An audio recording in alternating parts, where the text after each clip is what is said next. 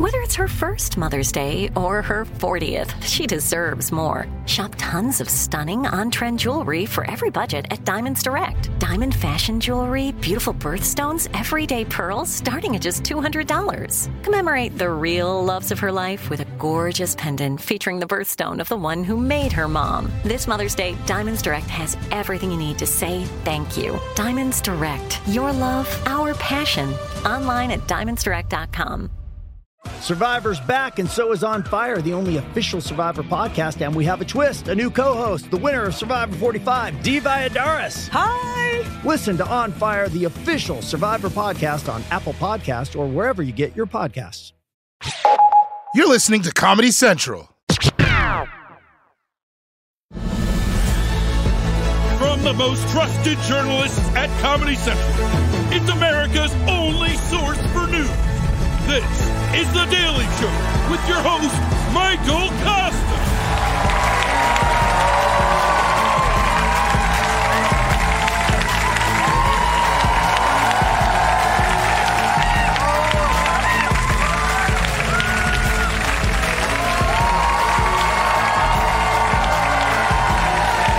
Welcome to the Daily Show. I'm Michael Kosta. We have a great show for you tonight. We're going to talk about Michigan's commitment issues.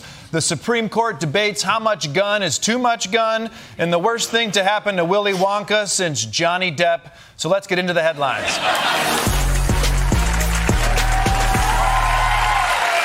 Let's kick things off with the Supreme Court, where the nine justices sat down today, and after Clarence Thomas put out his tip jar, they heard arguments on whether it should be legal to essentially turn ordinary guns into machine guns. The Supreme Court is hearing arguments on bump stocks. The attachments functionally turn semi automatic rifles into automatic weapons. Donald Trump banned them in 2017 after the massacre at a Las Vegas music festival where a shooter, aiming from a hotel room, fired 1,100 rounds in just 11 minutes. Everyone agrees that machine guns can be banned. And the arguments here hinge in part on the very technical issue of exactly how bump stocks work and whether their mechanism fits the definition of a machine gun under the law. The justices really grappled with that today, and what we heard was broad agreement that preventing guns from firing hundreds of rounds per minute made a lot of sense. But there was disagreement about whether the ban was justified by that machine gun law.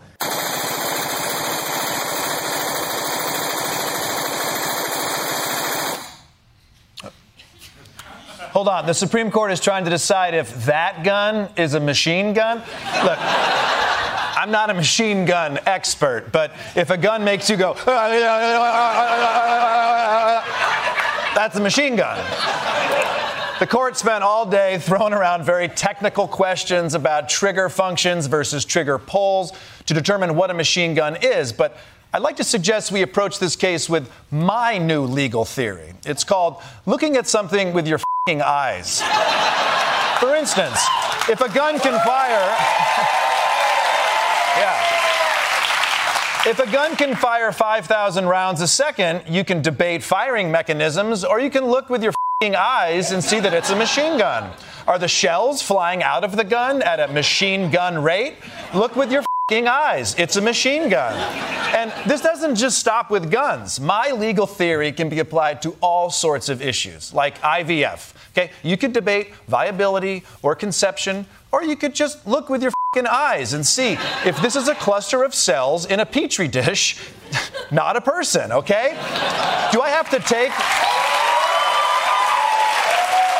Do I have to take this petri dish to the playground and give it snacks all day? No, then it's not a person. I've seen sourdough starters more alive than that. No, but no. The conservatives are saying it's not about how it looks. There's a very specific trigger mechanism, blah, blah, blah. They have the same approach to guns that snobby liberals do to wine. Unless it comes from the machine gun region of France, it's only a sparkling rifle. Look, I don't even blame gun nuts. I blame the forefathers. They should have been clearer. The Second Amendment is only 27 words you think they'd put a bit more detail into the amendment that gives killing power to everybody. Didn't they just? But no, they just did 27 words. Even the amendment that gives women the right to vote is 39 words. Okay? that could have been three. Women be voting. Done. right? But, yeah.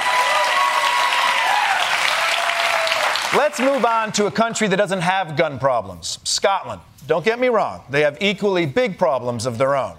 Now to furious parents in Scotland who thought they had scored a golden ticket to an amazing Willy Wonka experience, but instead wound up with something closer to the Fire Festival. A new event in Glasgow, Willy's Chocolate Experience. AI generated images promising a whimsical day for kids, with an enchanting garden, live performances, and character appearances, including Oompa Loompas all for about 45 bucks. Instead, a near empty warehouse, a bouncy castle with wooden tables set up, some janky props of candy, reports of kids crying. You paid money. There's children here. One actor who played Willy Wonka and described the event as a place where dreams went to die. I hate to say it, but if you're an actor who's playing Willy Wonka in a warehouse, your dreams probably already died a while ago. Look, I don't know why everyone is so upset that the kids were traumatized. Have you seen the movie? Trauma- traumatizing kids is the authentic Wonka experience. They should just be thankful they didn't have to get rolled out. Oh, I'm sorry. You had to drink a plastic cup of lemonade? Violet Beauregarde has to buy three airplane seats from now on. People are comparing this thing to the Fire Festival. Come on, guys, it's not the Fire Festival. For one thing, none of the parents offered to suck an Oompa Loompa's for a bottle of water. but I do get why the parents are upset. They marketed this thing with these incredible AI pictures. I mean, it looks nice. Unless you looked at the AI written words, and maybe that should have tipped the parents off. I mean, look at the actual text on the website. Cat cagating, carchitons, Exacerdre lollipops, a passadice of sweet teats? Who reads that and thinks, oh, this, this seems legit? I mean, on the other hand, in Scotland, that's just what English sounds like. So I. Finally, let's move on to the political news in our ongoing coverage of Indecision 2024.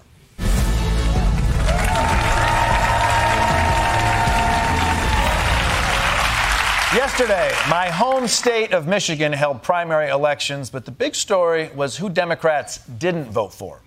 This morning, President Biden and former President Trump coming off huge wins in Michigan. But it's these voters who shook up the Democratic primary. If he doesn't get it together and change what he's doing, we will not vote for him in November. Overnight, an extremely unusual watch party for voters who cast their ballots not for a candidate, but for uncommitted in protest of President Biden's handling of the Israel Hamas war. The effort's organizers had set their goal at 10,000 votes. They got more than 10 times that.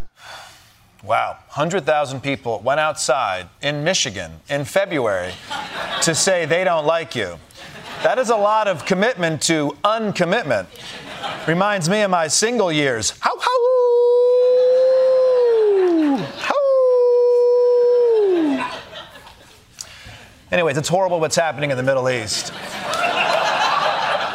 And ceasefire supporters are sending Joe Biden a strong message that if he doesn't push for an end to the war, they won't vote for him. And I'm glad, I'm glad they're making their voices heard. This is how you get attention of politicians. You threaten to kick them out of office if they don't listen to you. Of course, in this particular situation, the guy who would take his place is Trump. Not only is he not sympathetic to your cause, he said he's going to add Gazans to the Muslim ban. It's like convincing your sister to break up with that guy who's no good for her, and then the next Christmas she shows up with Pennywise. You know? He's got kids in the sewer. That's a red, that's a red flag, sis. For more on the Michigan primary, let's go live to the state capitol with our own Jordan Klepper.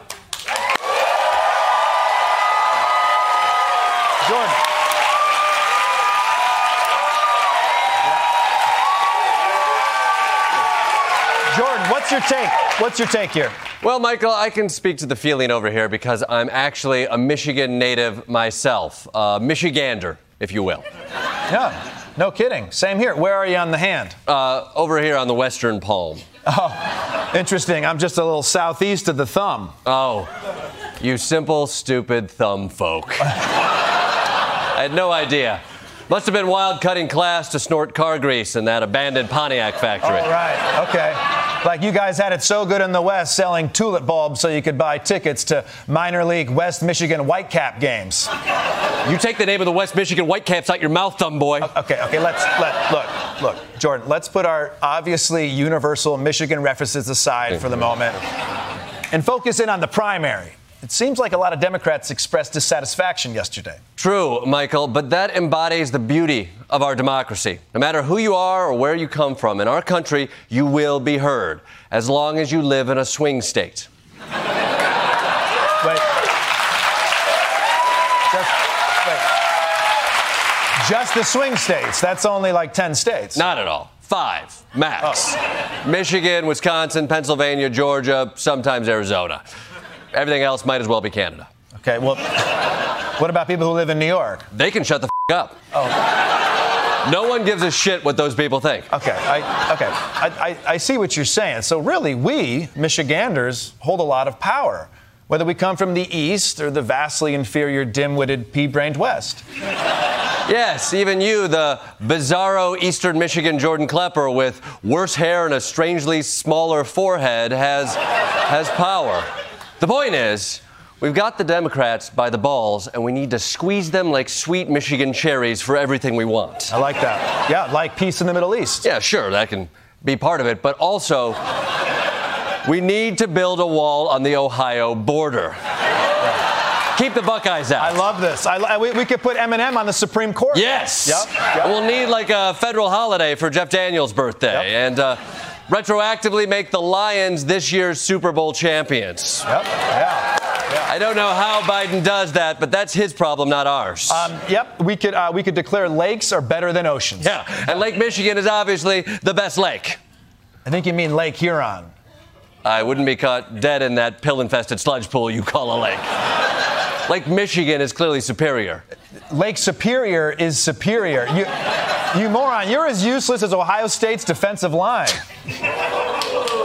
You're not wrong about that. F- the Buckeyes. Ab- absolutely f- the Buckeyes. Jordan Yeah. Klepper, everybody. Yeah. Good guy. When we come back, we'll take a look inside our leader's brains. Don't go away.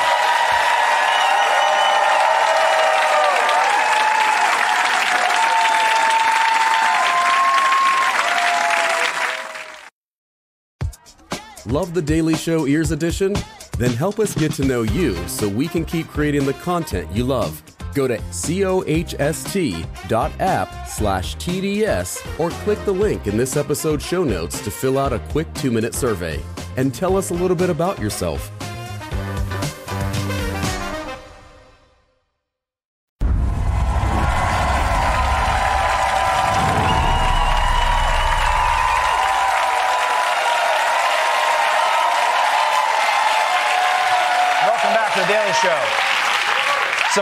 News today.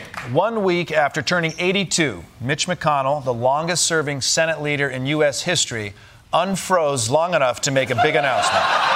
We have some breaking news from Capitol Hill to tell you about. Senator Mitch McConnell says he will step down from his position as Republican leader come November. McConnell is the longest serving Senate leader in history. One of life's most underappreciated talents is to know when it's time to move on to life's next chapter.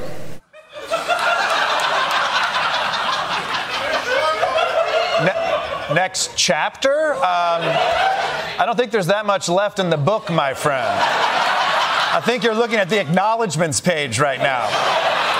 But yes, this is the end of Mitch's reign in the Senate. And in honor of all that he's done to stop mass shootings, there will be a 21 gun salute at an elementary school later this month. But this does raise a question. How do aging politicians know whether they still have it together enough to keep doing their jobs? Well, we found the doctor who lets them all know. Take a look. Chuck Grassley turned 90 years old. America's ruling class is composed mostly of old people that work tirelessly to ensure our country is running at full speed. Good morning. Sunday morning. But despite them passing a full yearly medical exam, some people wonder who is the doctor evaluating the mental fitness of America's top leaders? Let's put it this way he has two thumbs. My name is Dr. Dennis Lowry Stein. and I am the U.S. government's chief neurologist. It's my job to evaluate our leaders' brains. And the good news is, they're all perfect. Let's take a look at President Biden. America is a nation that can be defined in a single word.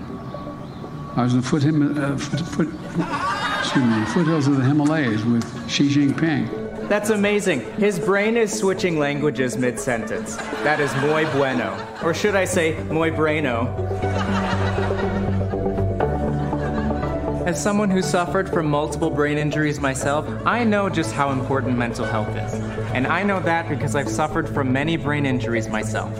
I came here for my leg.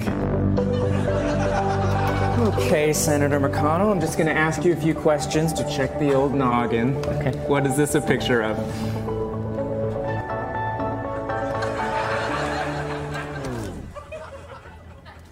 Yeah, I guess it does kind of make you think. Good insight, Senator.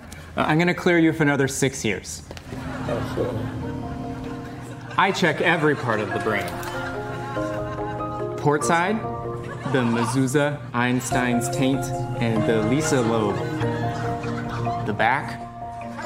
How did I get this job? Well, I'm Nancy Pelosi's nephew. I mean, I'm not, but she thinks I am. So. I haven't personally met all my patients, but you don't have to. Neurology is something you can just kind of eyeball. Five minutes later, and they say, go back to that question. They don't tell you this. Go back to that question and repeat them. Can you do it? And you go, person, woman, man, camera, TV. More words than I know. The best part of my job is reassuring the public that their leaders are okay. No, wait, the best part is writing my own prescriptions, but after that, reassuring the public. I know, I know a lot of you have expressed concerns for the senator's well being, but I have his test results right here 100%.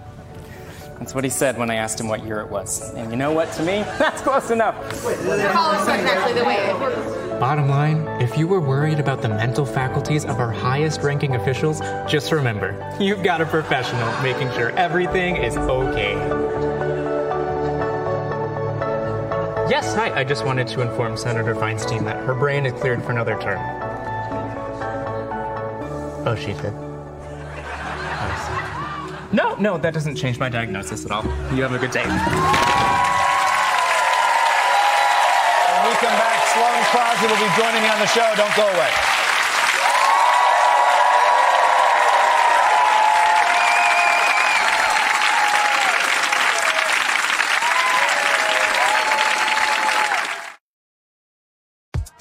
Love the Daily Show Ears Edition? Then help us get to know you so we can keep creating the content you love. Go to cohst.app slash TDS or click the link in this episode's show notes to fill out a quick two minute survey and tell us a little bit about yourself.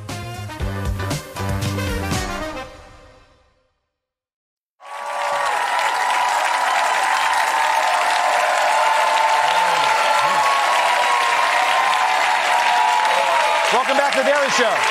My guest tonight is a best-selling author whose new book is called Grief is for People. Please welcome Sloane Crosley.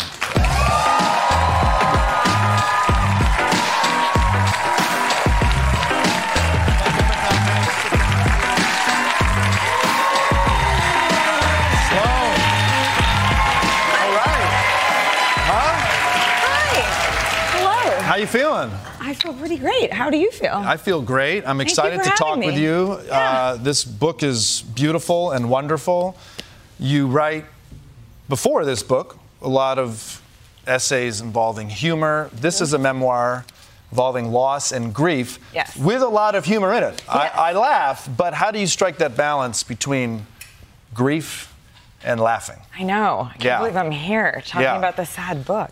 Yeah. No, I, I think that uh, the sort of topography of grief that everyone experiences, the people you miss, you miss because they're so specific. Yeah. And in this case, the person I miss was very dark and very funny. Yeah. Um, and so you have both my cylinder of humor going and his going at the same time. Um, you mention Russell, Mhm. but really, when you start this book, it's about being burglarized. I know so many bad things. So many bad things happen. Again, there's a lot of laughing. A- there is a lot of laughing for real. say? For real. I mean, but uh, one of the most interesting parts of the book is how it turns. And tell me a little bit about, you know, how you approach that from being robbed to then this next bad thing that happened. Yeah. So basically, in uh, June, um, on June 27th of 2019, I left my apartment for one hour. Um, to get a hand X-ray, so I took all my rings off. Right. I mean, what are you going to do? Um, and came home to find all my jewelry uh, gone, burglarized. Right. Um, and not particularly flashy, just gone. And Right. then a month later, uh, my dearest friend unfortunately died by suicide. So uh, that first loss obviously became the sort of more minor precursor to the second loss. Um, but I, uh, as a human being, I am deeply unlucky. But Okay. as a, in this case, I am. Yeah. But as a writer of this book, I knew this is a suspenseful story about grief, and it's a funny story about grief, and I don't think you get a lot of those. So. Yeah, and it's easy to grieve at first for these Yes. items. Yeah. Right? I mean, if you have I mean, been. it sucked. It sucks. I mean, it's, you know, I, we had some winter coats stolen. And I'm almost embarrassed. coats stolen. Yeah, we had winter coats stolen. I'm so almost. sorry That's okay. loss. Exactly. exactly. It is hu- humorous in a way, but also you feel violated. Yes. You feel mad. Yes. And then as soon as anything real happens, you go, "That's the important thing." Yes, well, it's Yeah. also the need. The only commonality that these two losses have is the sudden nature of them. Yeah. It just felt like a real uh, demarcation of before and after, which you don't always get with Yeah. grief. Tell me about Russell. You tell a lot of, in the book, but on national television, Yeah, please, share- to. share Just Russell like anyone would about their friend. Yeah. So I used to work in book publishing. Um, he hired me. I worked for him for ten years. He was a wildly generous, funny, brilliant, Yeah. brilliant um, publicist, and deeply inappropriate. I'm really hesitant to uh, Yeah. repeat some of the lines in the book. yeah, Um, but um, you know, he fits sort of less and less, I think, in a world that he had helped built in a way. And part of the challenges challenge of this book was how to memorialize and pay tribute to someone like that without sounding like a frustrated septuagenarian white man who's like, it's just not the same. Right, right. You know, the world he- has changed. The world has yeah. changed. But um, he was just a just a wonderful, uh, well-read uh, human being who really was almost like, you know, he's my partner in crime. Yeah. I felt like that. People have that with work relationships and friends. I love when you talk about some of his quote unquote offensive, whatever they were, remarks, actions. I mean, he sent you an email once uh, as your cat or something. Was that Oh, what he it was? whole yeah. account. Yeah. yeah, the whole account. Yeah, yeah. it would say like, um, "Mommy, why are you wearing the same thing you wore yesterday?" right. Um, Mommy, why didn't you come home last night? right. This is my boss, just so No, that's so clear. awesome. I mean, but also like my dear, wonderful friend. yeah, and what HR doesn't get is Won't kill them. Right. Well, it's it's it's when someone is gone, it's these hilarious, sometimes they cross the line moments that we think about and we laugh about. Yes, and now having said that, I'm not trying to be permissive over some of the behavior Sure, that he sure, exhibited, it, sure. but also it didn't come those things that we're talking about. Yeah.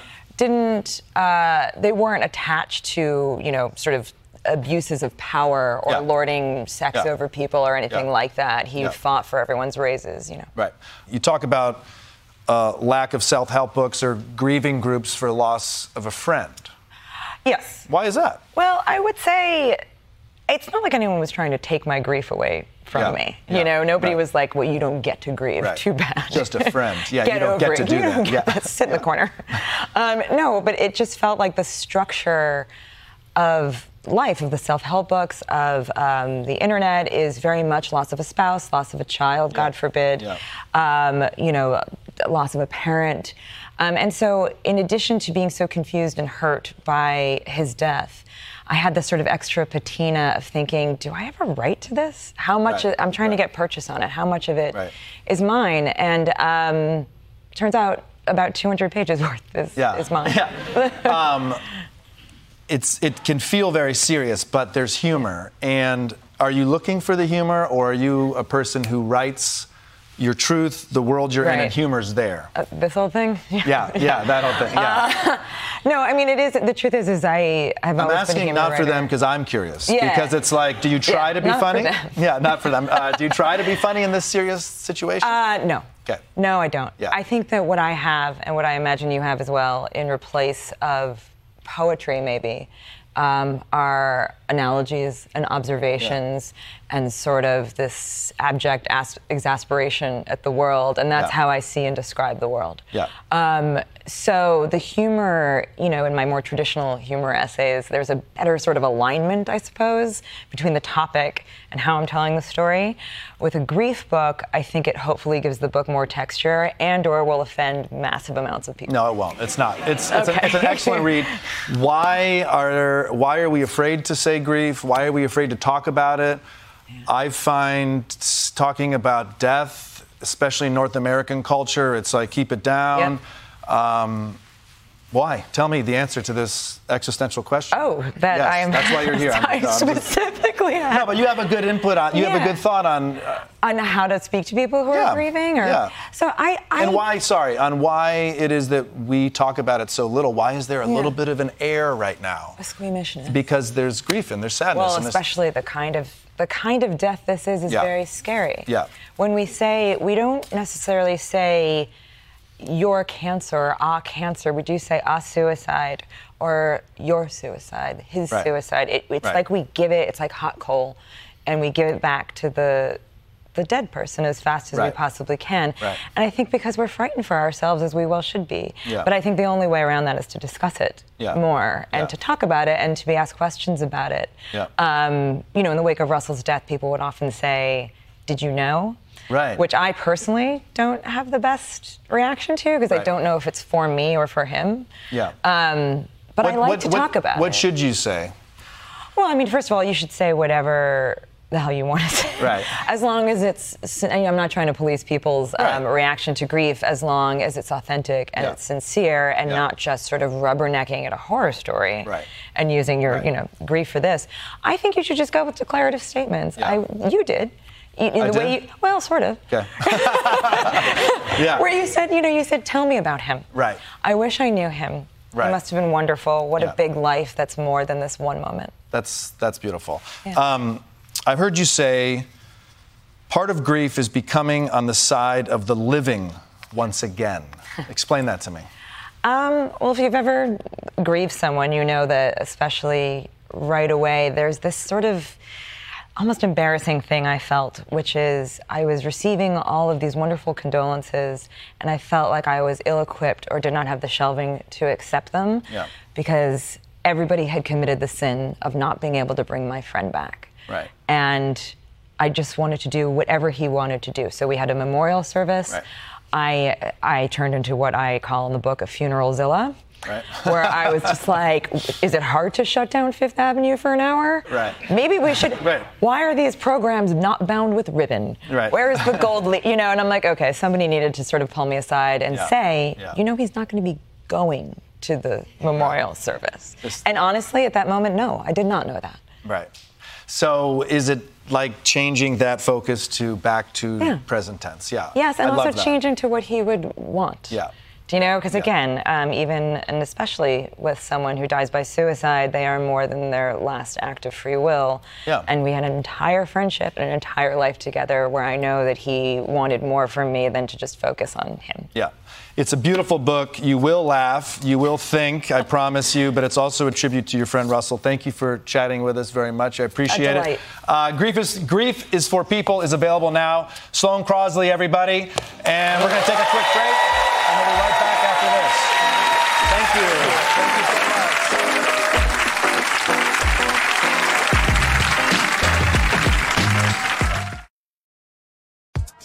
Love the Daily Show Ears Edition? Then help us get to know you so we can keep creating the content you love. Go to cohst.app slash TDS or click the link in this episode's show notes to fill out a quick two minute survey and tell us a little bit about yourself.